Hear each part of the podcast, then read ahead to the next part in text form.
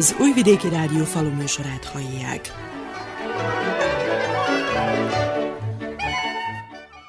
Tisztelettel köszöntöm a faluműsor hallgatóit, a mikrofonnál Juhász Andrea szerkesztő. Az elmúlt hét agrártörténéseit az a hír jellemezte leginkább, hogy a kormány feloldotta búza és a kukorica kivitali tilalmat, valamint 4000 tonna finomított étolaj kivitelét engedélyezte. A szerb kormány a búza betakarítása után elemezte a jelenlegi helyzetet, ezután született meg a döntés a kivitali tilalom feloldásáról. A szabad export az ősz elejéig lesz érvényben. Emlékeztetőként mondjuk el, hogy július első napjaiban a bánáti gazdaszervezetek illetékesei azt kérték a kormánytól, hogy oldja fel a gabonára kivetett kivitali tilalmát, valamint, hogy az idei kenyérgabona árát korrigálja, különben semmi nyeressége nem lesz a gazdatársadalomnak a termelésből. Jelen pillanatban látszólag engedett a kormány, de hogy az őszi időszakban folytatódik-e majd a szabad export, azt az akkori helyzet felülvizsgálata után döntik el. Eközben az őszi káposztarepce világpiaci ára csökkenő tendenciát mutat, ugyanis az augusztusi és a novemberi határidős leszállításokra a termény tonnájáért 630, illetve 647 eurót fizetnek a felvásárlók. A számítások szerint ez a tavaszi ártól mintegy 170 euróval kevesebb, ami jelentős tétel egy-egy birtok nyerességének számításában. Annak ellenére, hogy az elmúlt időszakban a szakmabeliek úgy vélekedtek, hogy a rossz kalászos termést jó kapás növénytermés követheti, az idén továbbra is az asszály húzza át a növénytermesztő gazda számítását. Most már látszik, hogy a tervezetnél sokkal szerényebb takarmány mennyiség kerül a tárolókba, amely miatt az állattenyésztőkre is gondok várnak. Az utóbbi tíz év hatodik aszályos éve az idei, amelyek sorában a 2012-ben jegyzett elemi csapás méretű szárasság okozta a legnagyobb kárt a mezőgazdaságnak. Bár hálátlan dolog termésbecslésbe bocsátkozni, a növények állapotából ítélve az átlagosnál is szerényebb kukorica, szója, meg cukorrépa termésre számíthatunk, és ezt a terméscsökkenést az esetleges kedvező ár sem lesz képes semlegesíteni, lévén, hogy megnövekedtek a termelési költségek. Az asszály, a nedvesség hiány jelei mutatkoznak a növényeken, a tavalyi év utolsó negyedében hullott kiadós csapadék úgymond elfogyott, utánpótlás nem érkezett, esetleg csak az öntözött parcellákon. Tóth László agrármérnök taglalja a nedvesség hiányt és a haszonnövények állapotát. Tavalyi év, mint tudjuk, nagyon száraz volt, termésként meg is látszott, ugye, megfeleződtek tavaly, de viszont azt kell mondjam, hogy mindez mellett a tavalyi ősz, október, november, december igen csapadékos volt, ahol pluszban jött a csapadék, több mint az 50 éves átlag evez időszakra. Itt bevált az a mondás, hogy amikor elműveljük a talajt, azonnal zárjuk be, bármivel műveljük, ha lazítókkal az már bezárja eleve, ha ekével, abban az esetben is ajánlatos bezárni tél folyamán, amint rá lehet menni a földre, hogy így is megőrizzük a nedvesét. És itt folytatom, az történt, hogy januárban már 50%-kal kevesebb csapadék esett, mint az 50 éves átlag, februárban úgy szintén, márciusban egy szem sem esett. Tehát aki nem zárta be a talajt időben, hiába esett, esett az ősszel sok csapadék, sok el is párolgott, ugye sokkal nagyobb a talaj felszín, ha egyenletlen. Viszont ami kedvező volt, az április relatív tűrhető. Nem szakította meg igaz az eső a vetést, de két-három-négy literek voltak, gyakran voltak, úgyhogy áprilisban majdnem meglett a sok évi átlag. Úgyhogy ez kedvező növény a vetési műveletnek és a kelésnek is. Hát most, hogyha új évtől nézzük, idáig 140 litert jegyzünk, de május és júniusban kéne ennyi esőnek leesni összesen, viszont májusban kaptunk 30 liter körül, júniusban sem, igen, 20-nál nem kaptunk többet, ahol legfontosabb, mert a tavaszi csapadék, ugye a gabonafiléknek, az őszi vetésűeknek nagyon kell, de viszont a kapásnak egy kevés csapadék is még hogy kikeljen a mag ugye nedves földből, meg az első szakaszban, fejlős szakaszban nem van sok csapadékkal. Ellenben júniustól kezdve, vagy májustól kezdve, ahogy nőnek a növények, mindig több és több csapadék kéne. Érezteti a hatását, mint ahogy már említettem, az elműveléstől függően, ahol jobb a csapadék vagy a nedvesség megőrzése, ottan jobban bírják a növények, kukorica alsó kezdnek felszáradni, meg a csövek se egyformán telítődtek. De most az összetett faktor, nem lehet csak egy szóval válaszolni az a szájra, mert tehát a csapadék, talajcsapad, vízkészlete, az egy dolog, szerkezete, szervesek tartalma, akkor a fajta nagyon fontos. Az idén korai fajták, meg még a korai vetések is sokkal jobban bírták, mert előbb ugye átmentek ebbe a beporzási szakaszon megtermékenyítésben, és ezeken telítettebbek a csövek, mind a kései fajtáknál is, a kései vetéseknél. Tehát ez mind kihatással van most a növény állapotára. Cukorrépa az egy érdekes növény, igen vízigényes. Gyökében így, ha az ember kiveszi, látni, szép az alakja formája, de kisebbek, és a cukorrépán az az érdekes dolog, hogy amennyiben bejön egy elsős nyár utó, ősz eleje, akkor a répa nagyon jól tudja ezt kompenzálni, kihasználja. Sok minden pótol, úgyhogy ottan még mindig nagy kérdőjel a terméshozam. Negatív hatása a szárazságnak, hogy kezd a gyökérrotadást itt-ott nyomokban megjelenni a parcellákon. A levélfoltosság egyáltalán nem jelentkezik, azt az egy kezelést végeztünk csak idáig, viszont gyökérrothatás, ha megjelenik, most még csak nyomokban imittamot volt, amennyiben jobban, akkor abból lehetnek majd gondok esetleg később. Ami a növényi egészség állapotot illeti, a kukoricánál, ugye, ez a kukorica maj, ez igen nagy mértékben jelentkezett, mert ha száraz idő van, akkor nincs igazán ellensége a kukoricamajnak. Akik jószágtenyésztéssel foglalkoznak, többen azt le is permetezték, de hát olyan nagyban nem csinálják az emberek. Kezd elterjedni az a drónozott kezelés. Most az utóbbi pár évben indul be. Ilyen időjárás viszonyok között nagy hozam nem lehet számítani, és ez még nagyban függ. Ez a trópusi hőség, ami most van, tehát az a közel 40 fok körüli, majd 50 fok a napon, tehát növény az nem tud klimatizált helyiségbe vonulni, úgyhogy mennyit tart ki a növény, azt meglátjuk. Lehet, hogy nagyon sok helyen tonna alatt lesz hektáronként a hozam, sok parcella lesz olyan is majd, de hát ez mind attól függ, hogy tényleg ez a hőhullám eltart-e, úgy, hogy előre látták, vagy meddig tart még, csapadék, hogy lesz-e, nem -e. Ha nem lesz csapadék, a növények talpon megszáradnak, dehidratálódnak, tehát ott nem sok hozzá lehet számítani.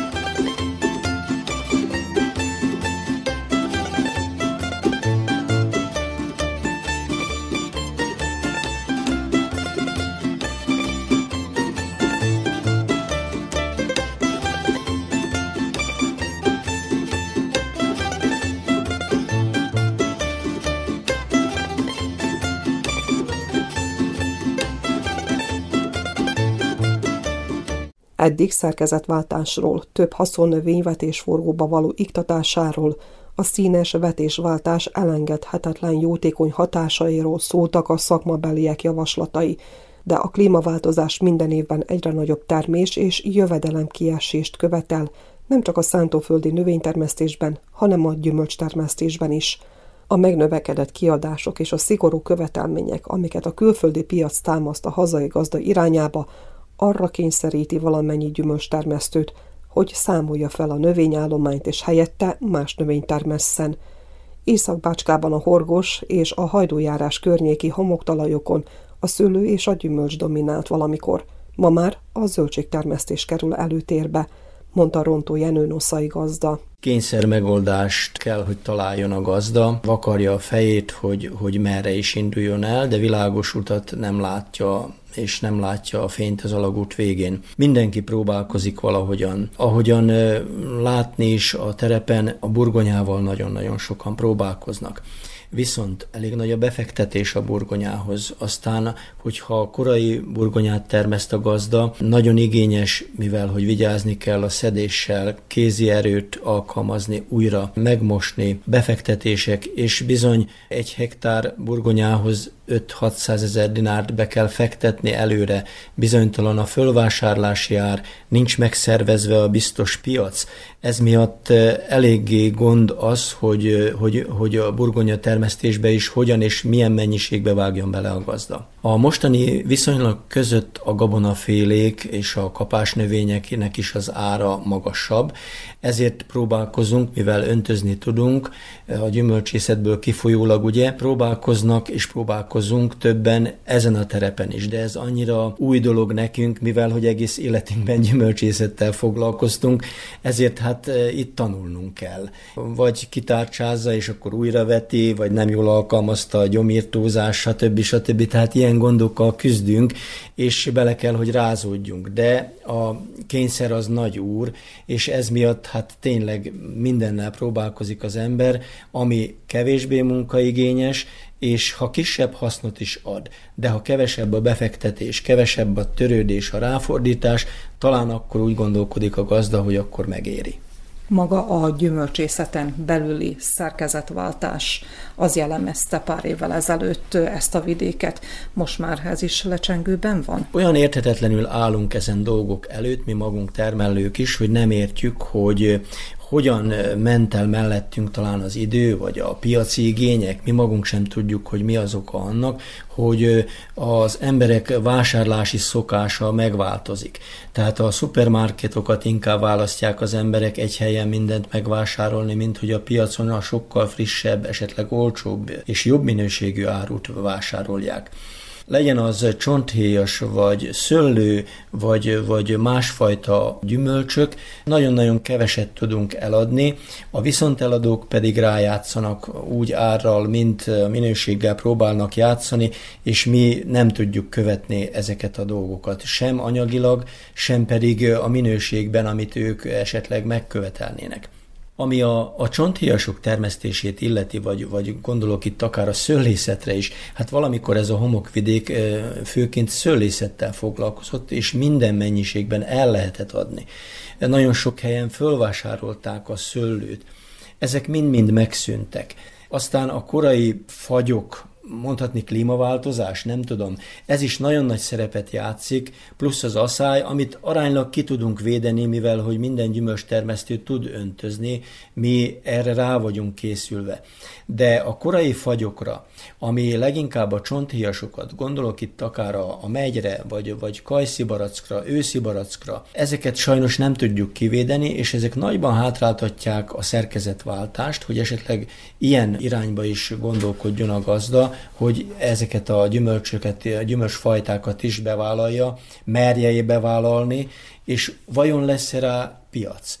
mert ezek viszont nem nagyon tárolhatók. Az őszi almával talán az ember betárolja, lehűti, és akkor van ideje várakozni, amikor talán van nagyobb kereslet rá. De ha begyűjti mondjuk a megyet, őszi barackot, vagy pedig sárga barackot, ez bizony nagyon gyorsan piacra kellene dobni, azért, hogy esetleg nehogy megromoljon, és értékesíteni tudja a gazda. Gondolkodnak itt még a termelők akár a bodza termesztésben. Ez is egy olyan nagy kérdőjel, ami serkentés a gazdákat arra, hogy próbálkozzanak de itt is a piac újra a nagyon nagy probléma. Vajon van-e biztos fölvásárló? És ő garantálja azt, hogy minden évben föl fogja vásárolni tőlünk a megtermelt bodzát. A Covid járvány alatt a nagy-nagy vitamin szükségletünk miatt meg többszöröződött a kereslet a bodza iránt, és kevésnek mutatkozott, ami a piacon van. Ha a gazda mondjuk ráadja a fejét, hogy akár bodzát termel, vagy csonthéjasba,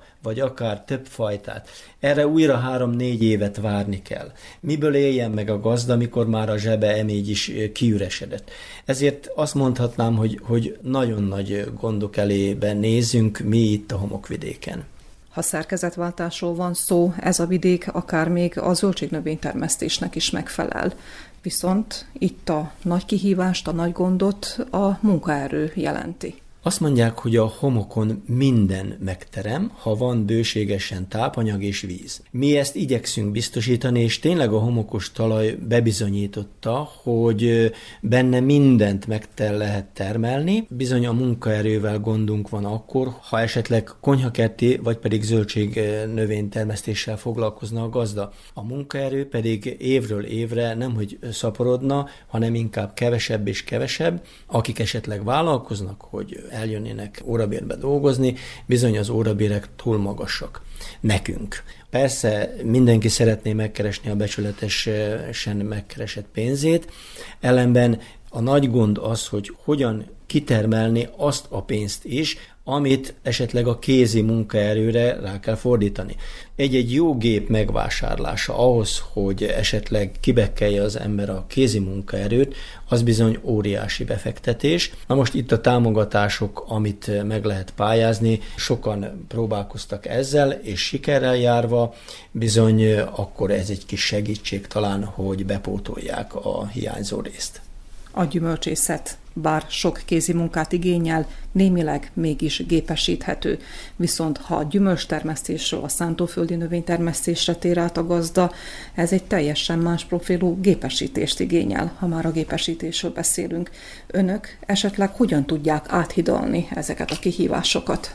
Ha a gabonafélék és a kapásnövények termesztésére adnánk a fejünket, itten másik gondjaink is vannak, mivel a gyümölcsészettel nem volt szükséges nagy parcellákba gondolkodnunk. Elegendő volt néhány hektár almás, és hogyha azt jó karba tartotta a gazda, talán volt számítása úgy mennyiségileg, ha netán megfogott egy jobb esztendőt árral is, gondolok itt visszamenőleg 30-40 évvel ezelőtt. Sőt, 30-40 évvel ezelőtt, hát akinek volt két-három hold jó gyümölcsöse, saját maga értékesítette a piacon az áruját, bizony abból nagyon szépen meg lehetett annó élni. Manapság, ahogy haladt előre az idő, bebizonyította, hogy nem elegendő, több tíz hektárban gondolkodott a gazda, hogy esetleg eh, majd akkor nagyobb haszon. De ez egy, ez egy eh, mókuskerék, vagy egy ördögi kör, ha úgy nevezzük, mert eh, a nagyobb termelés több kézi erőt igényelt, nagyobb tárolóhely, stb. stb. és egyik vitte a, a maga után a másikat. Ezért most, hogyha át akarnánk térni szántóföldi növényekre, kevés a föld ahhoz, hisz ott is több tíz hektárban kellene gondolkodni, vagy akár még többen. Ezért eh, csak ilyen szükségmegoldásokban tud eh, az ember gondolkodni, és most ilyen kis kevés eh, területre hogyan vásárolni akár új gépeket. Ezért azt mondanám, hogy mi itt a homokvidéken nagyon szorít a cipő. Talán az lenne a megoldás, hogyha vissza lehetne térni ahhoz a régió bevált szokáshoz, hogy régiónként elosztani, hogy mit, hol és hogyan termeszteni. És hogyha újra a homoki almának becsülete lenne, vagy a homoki gyümölcsnek, ha vissza lehetne ezt adni, hogy a homokvidéken a szőlészet és a gyümölcsészet mondhatni vezető termelői ágazattá nőné, nőhetné ki magát, akár le is lehetne ezt tehát védeni mondjuk, hogy a homoki alma, és ennek brendje lenne, hogy ezt tudnák, hogy ez, ez ennek az íze, a színe, mindene teljesen más, akkor lehet, hogy, hogy valami itten újra egy kis remény fölcsillanhatna.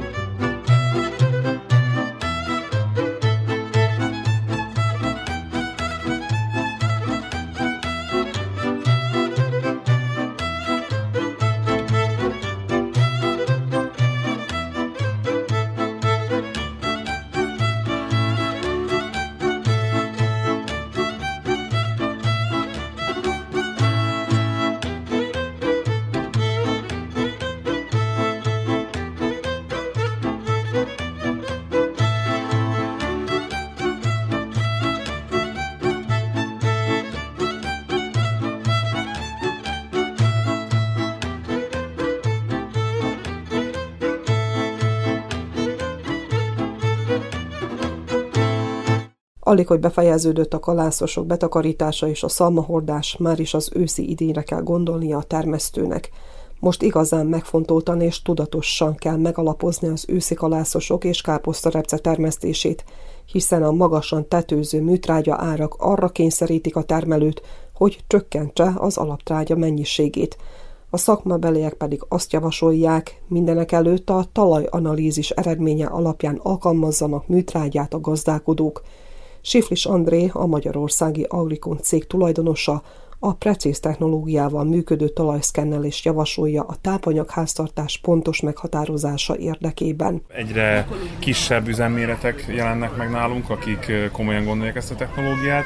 Fel vannak készülve rá, olyan gépek, olyan beruházásokat irányoznak, meg céloznak meg, amik ugye ezt a technológiát már támogatják.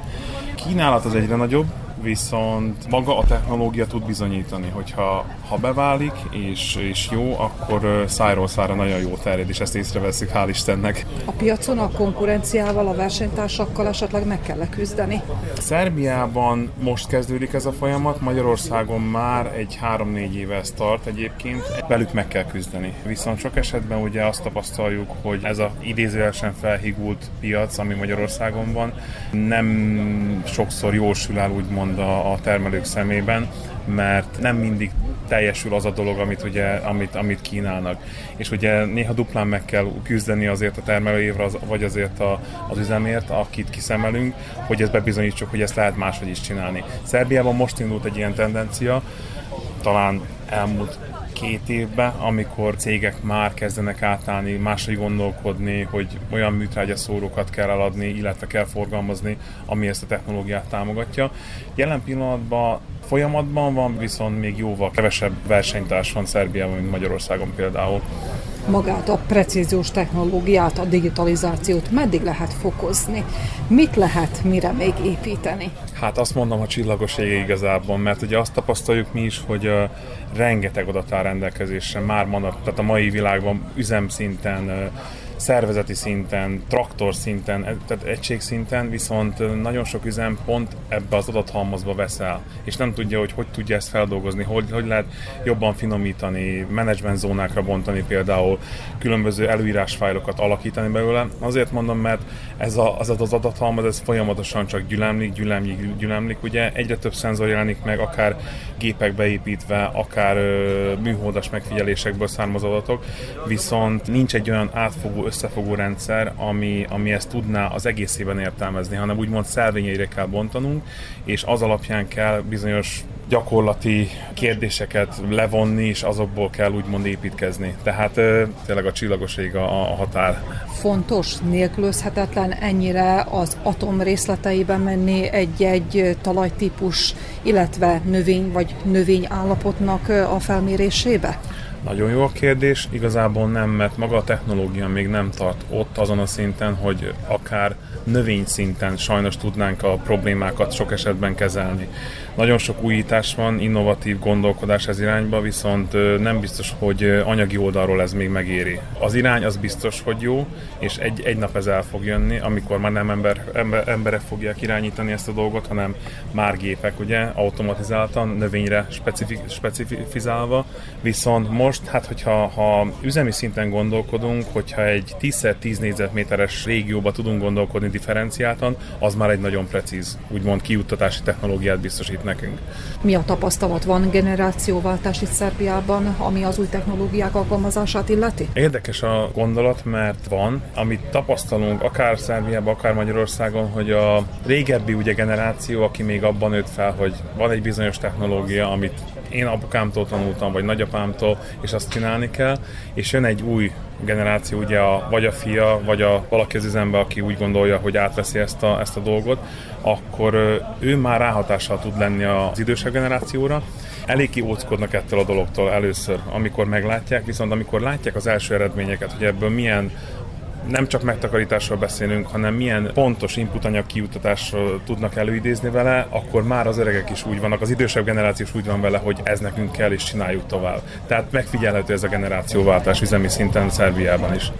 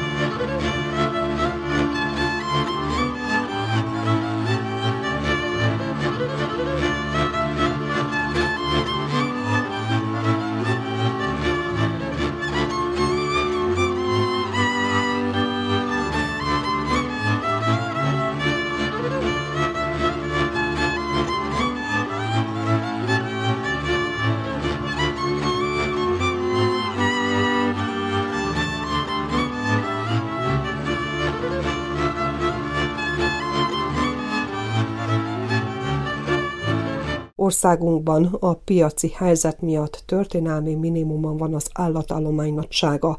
A sertéstelepek és a tejtermelő farmok is sorra számolják fel a tevékenységet, hiszen magas beruházási és alacsony, most befagyasztott árak mellett nem lehet nyerességgel termelni.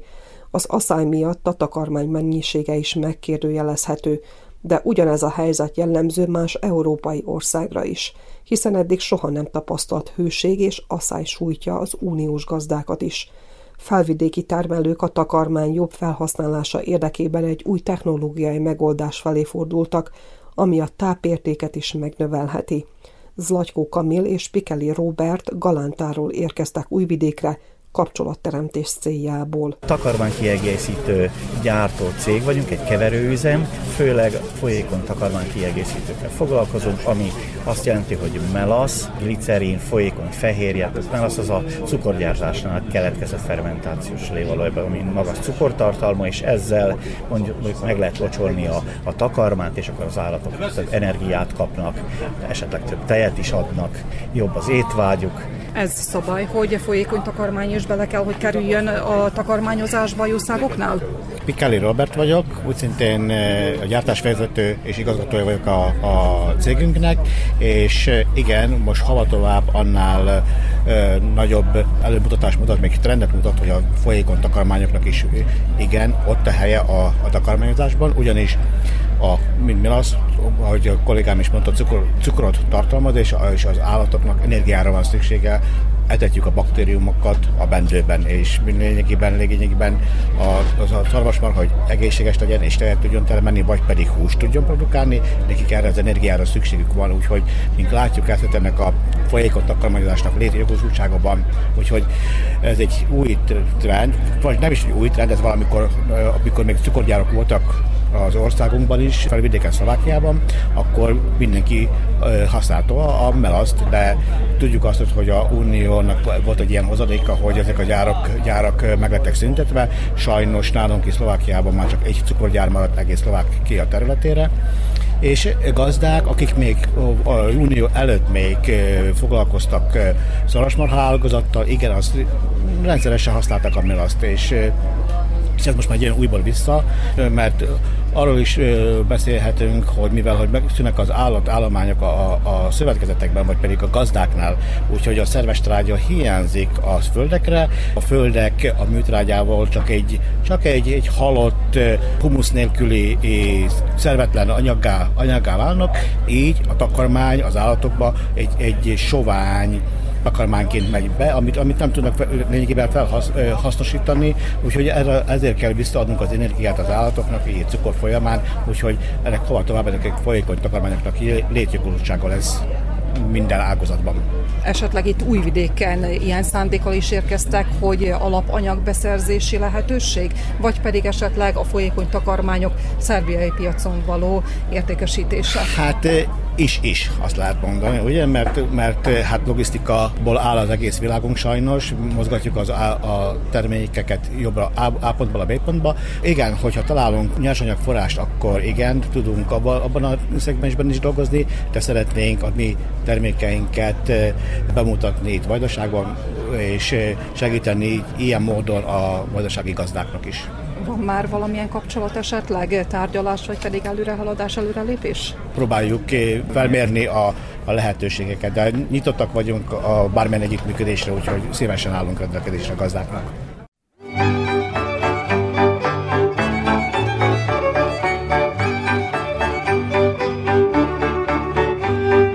A szabadkai System Line több éve foglalkozik istálók és állattartó farmok felszerelésére vonatkozó eszközök, kiegészítők, berendezések forgalmazásával.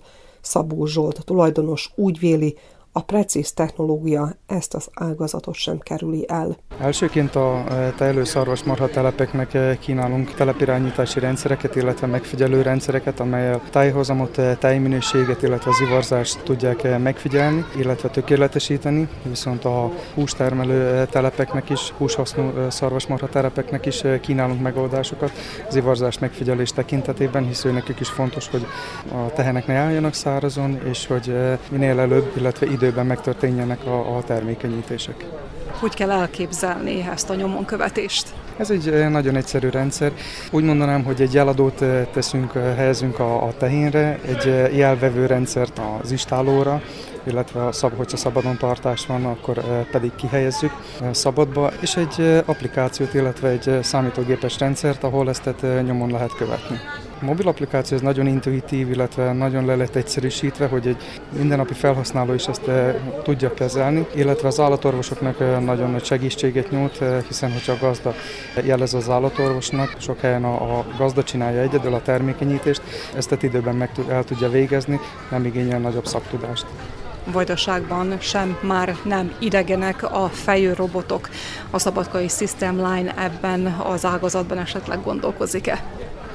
Nem, hiszen más technológiai elvet követünk. Igaz, hogy mi is a családi gazdaságokra specializálódtunk. Mi még mindig azt az alapelvet követjük, hogy egy jól felszerelt fejőrendszerrel, akár legyen az halszálkás vagy paralel, nagyon szép eredményeket el lehet érni, hiszen a, a robotos fejőrendszernél is szükség van egy fejősre, illetve egy személyre, aki ezt felügyeli, és ugyanúgy egy, egy egyszerű halszálkás fejőrendszernél ez a, ez a személy ezt is el tudja látni, ezeket a feladatokat úgyhogy nem igényel se több, se kevesebb munkaerőt, se, se szaktudást, viszont árérték arányban egy hagyományos fejrendszer 50%-kal kedvező. Hogyan látja, meddig lehet fokozni még a digitalizációt az állattenyésztésben? Pillanatnyi technológiák elég jól ki vannak aknázva, viszont Milk Right Interpulse cég, tehát az olasz gyártó, akinek a termékeit képviseljük, nekük is már vannak a jövő tekintetében újítások, melyek terve vannak jövőre, illetve már lehetséges, hogy év végén a Hanoveri kiállításon hogy bemutatják,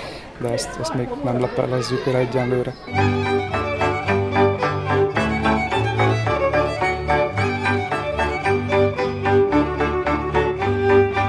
Ültes fát hangzik több környezetvédő civil egyesület vagy mozgalom, esetleg természetet tisztelő embercsoport szlogenje, ami főleg a mostani aszályos időben és kánikulában nem félredobni való megjegyzés – ugyanis a természetes ökoszisztéma, a mikroklíma és nem utolsó sorban az egészséges talajszerkezet fenntartása érdekében fontos lenne sokkal nagyobb figyelmet fordítani a természettel való együttműködésre. Randovics Leila, oromhegyesi kertulajdonos és környezetvédő aktivista így látja a fásítás jótékony hatásait környezetünkre. Szétnézünk magunk körül, akkor vajdaságban, hát mondhatom, hogy 95%-ban, vagy még több százalékban csak szántóföldek vannak, és azok a szántóföldek úgymond kopáran állnak, mert az erdősávok hiányoznak, a fasorok hiányoznak, erdőt konkrétan jó minőségű szántóföldre nem telepítenek, mert ugye az, az nem annak való, a gabonára szükség van, és akkor ebből ugye meg következik az, hogy ezek a szántóföldek alá vannak rendőve ugye a profitnak még annak árán is, hogy ezek a szántóföldek mennek tönkre felé. Még mindig vajdaságban a legkevésbé elszennyezett földek vannak, de felvetődik az, hogy ugye na, erdősávok, szélvédősávok. Az ellen ugye a magánember vagy a szántó tulajdonos nem tehet, mert az az ő területén kívül esnek a, a szélvédősávok, az a község dolga, vagy az állam dolga, ugye, hogy, mert az, a, az ő hozzájuk tartozik. Akkor a fasorok, ugye a, a düllőkön szintén ugyanez a kategória, hogy nem, nem konkrét embereknek a tulajdonai, ők, ők nem telepíthetnek oda.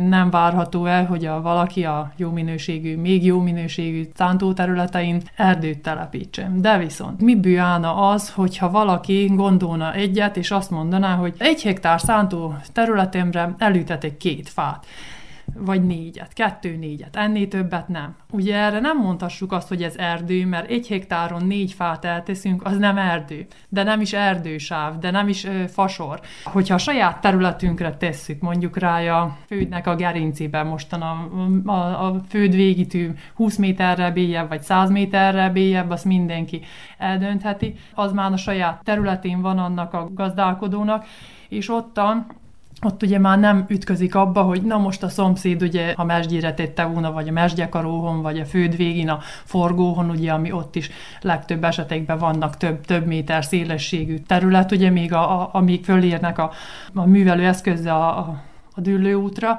ugye ottan kibírják taposni, mert, mert, mert a szomszéd nem akarja, hogy legyen a mesdjén, se a mesdjekarónál, se a, se a dűlő végén, mert ott is rossz forogni, netán még könnyen el tudják ugye lopni, mert megállnak és akkor kivágják.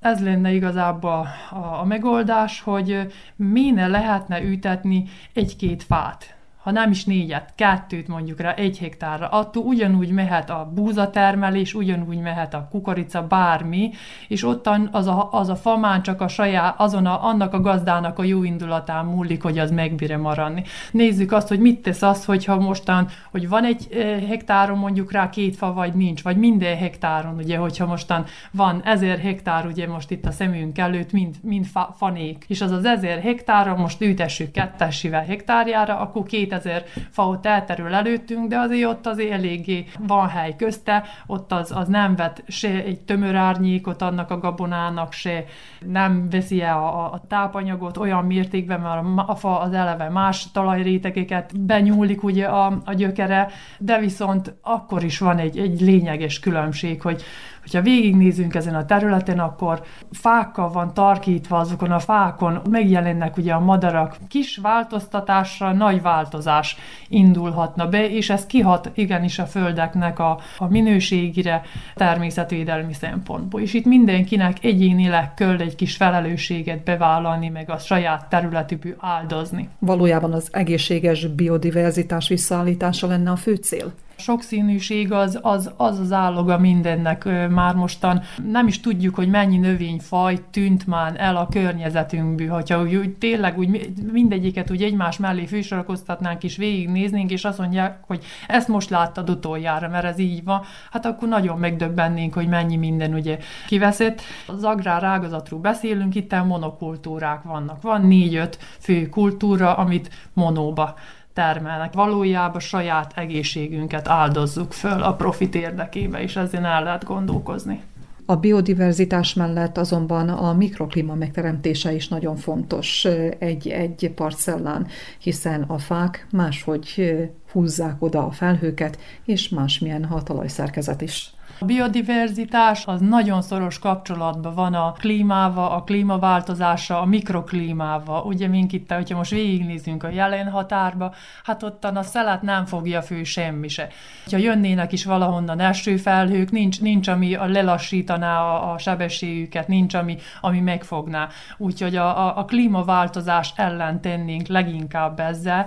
Egyikből következik a másik, ezek láncolatban vannak egymáshoz kapcsolódva. Pontos pontosan az elsivatagosodás ellen ezzel tudnánk tenni, ez lenne a legelső lépés, amit könnyedén még most megbírnánk tenni. Aztán már, mikor még rosszabb lesz a talajminőség, víz egyre lejjebb megy a talajainkba, a talajvizek egyre lejjebb érhetőek el, akkor ott már a fák, fák is, hogyha ütessük, nagyon-nagyon nagy erőfeszítésre erednének meg, vagy, vagy tudnánk őket növekedésre bírni. Ez az első lépés megtehető könnyedén, addig, addig érdemes e, e, ezt tehát megtenni. Ez nagy változást hozhat, meg ugye, hogyha ezt így megtesszük, akkor ugye saját magunk ugye nak jönnek ugye ott a tapasztalatok.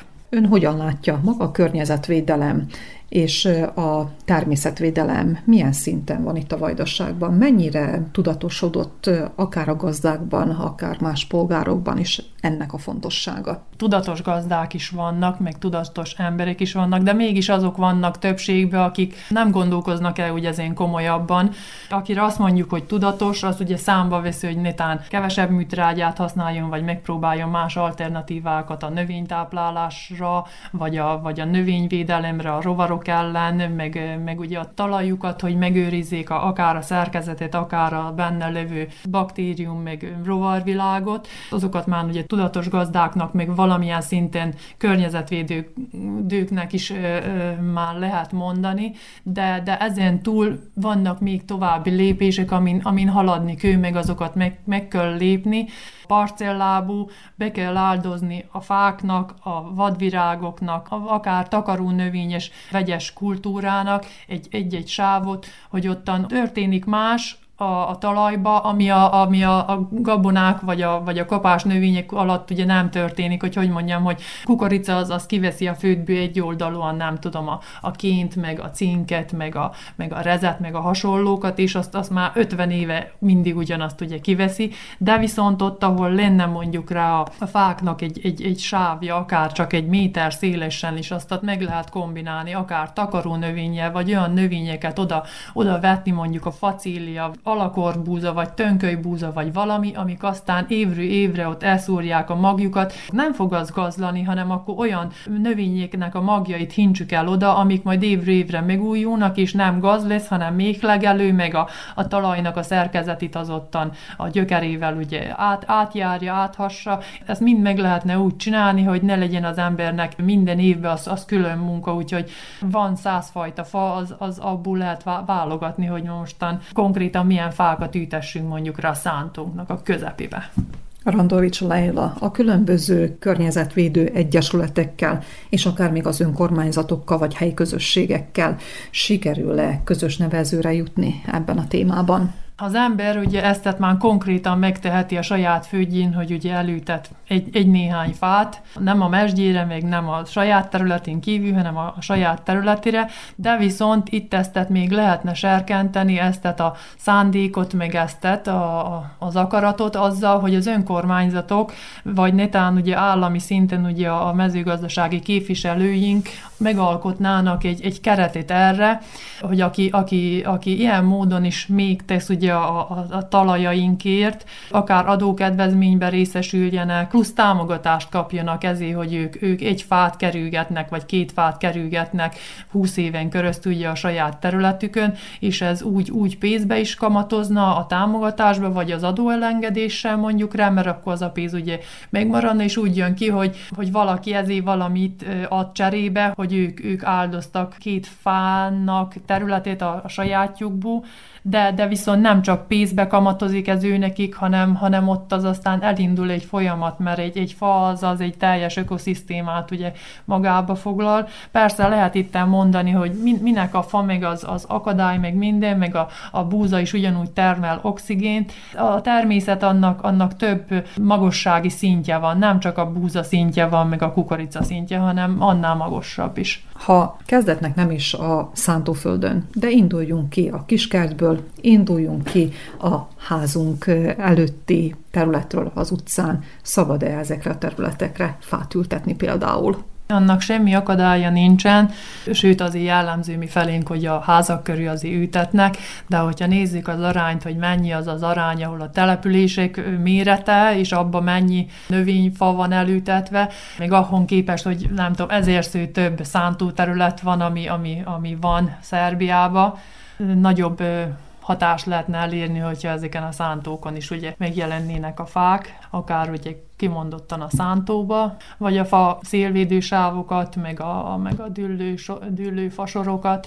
Döntő aránya, hogyha a szántókon lenne ez a változás. Zárószóként Gallus László agrárkommentárja következik. A mezőgazdaság gépesítése, a traktorok és a hozzájuk kapcsolódó művelőeszközök valamint a kombájnok elterjedése a magángazdaságokon megkönnyítették és gyorsabbá tették a gazda munkáját. Így a szántóföldi növénytermesztésben a termelési folyamat minden szegmentuma gépesített.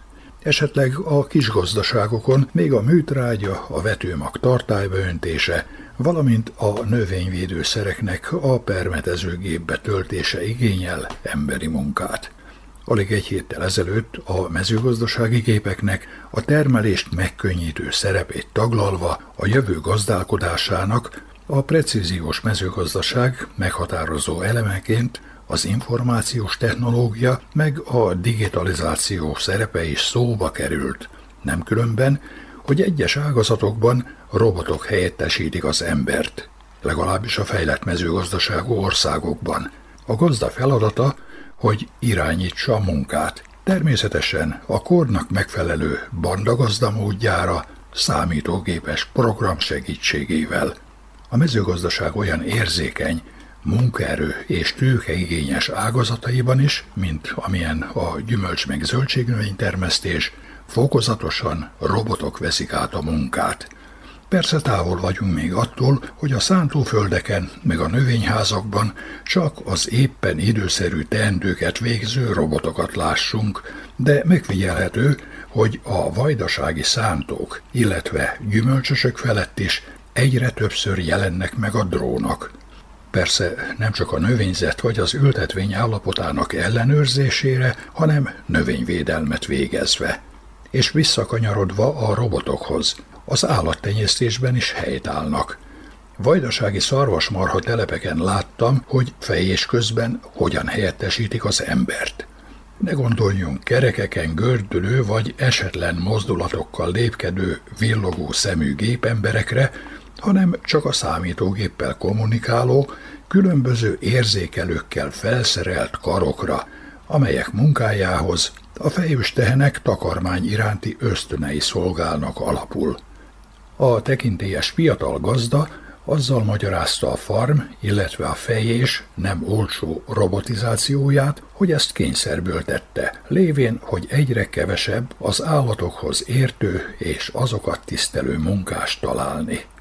Meglepő vagy nem, de még faluhelyen sem.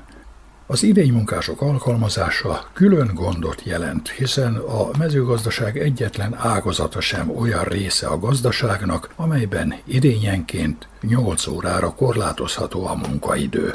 Pontosabban korlátozható azzal, hogy váltásokban történjék a munka. De hogyan találjon annyi idénymunkást a környéken a vállalkozó gazda, akik egymást váltogathatják a halogatást nem tűrő terménybetakarításban, a gyümölcsszüretben. Amikor több mint tíz évvel ezelőtt Vajdaságban teret hódított az iparszerű uborka termesztés, az új bőtermő fajták, illetve hibridek több mint három hónapra nyújtották a szüretet. Nem a technológia alkalmazása és az ezzel járó költségek jelentették a legnagyobb gondot, hanem az, hogy kigyűjti be a hektáronkénti 100 tonnát meghaladó termést. Az uborka ültetvényen mozgó platform halad, rajta 30 munkással, és ha naponként csak két műszakot számítunk a csúcsidényben, az már 60 embert jelent, és egyes vállalkozó kedvű gazdákat nem a jövedelem elmaradása, hanem a munkaerőhiány kényszerített, hogy lemondjanak a termelésről, és csak jobbik esetben is csökkentsék azt. Gépesítés ide, gépesítés oda, Tény, hogy idénymunkások nélkül elképzelhetetlen a mezőgazdasági termelés. Nem azért jelentkezik a látszólagos hiány idénymunkásokból, mert kerülik az embert próbáló mezőgazdasági munkákat, hanem mert sokan külföldön vállalnak a hazainál jobban fizetett munkát. Néhány évvel ezelőtt még nem lehetett tudni, hogy hányan is élnek alkalmi munkákból, amit azóta a foglalkoztatásról szóló törvény igyekszik feltárni. Az adóügyi igazgatóság legfrissebb adatai szerint ez a Nemzeti Foglalkoztatásügyi Hivatal és a Szociális Biztosítási Hivatal központi nyilvántartásának adatain alapul, Szerbiában 67.503 idénymunkást tartanak nyilván. Talán meglepő, hogy közöttük mintegy 700 külföldi is található. Ez azonban csak hozzávetőleges adat, lévén, hogy nem minden mezőgazdasági termelő jelenti be az alkalmi munkást. Iván Radak, a helyi gazdaságfejlesztési nemzeti egyesülés szóvivője, a Dnévnik napilapnak nyilatkozva kijelentette, hogy a külföldről érkező idénymunkások között legtöbb az üzbegisztáni, az indiai és a kazasztáni, de vannak ukránok, mongolok és nepáliak is de hogy milyen eredménnyel helyettesítik a tájainkról elvándorolt mezőgazdasági idénymunkásokat, maradjon nyitott kérdés.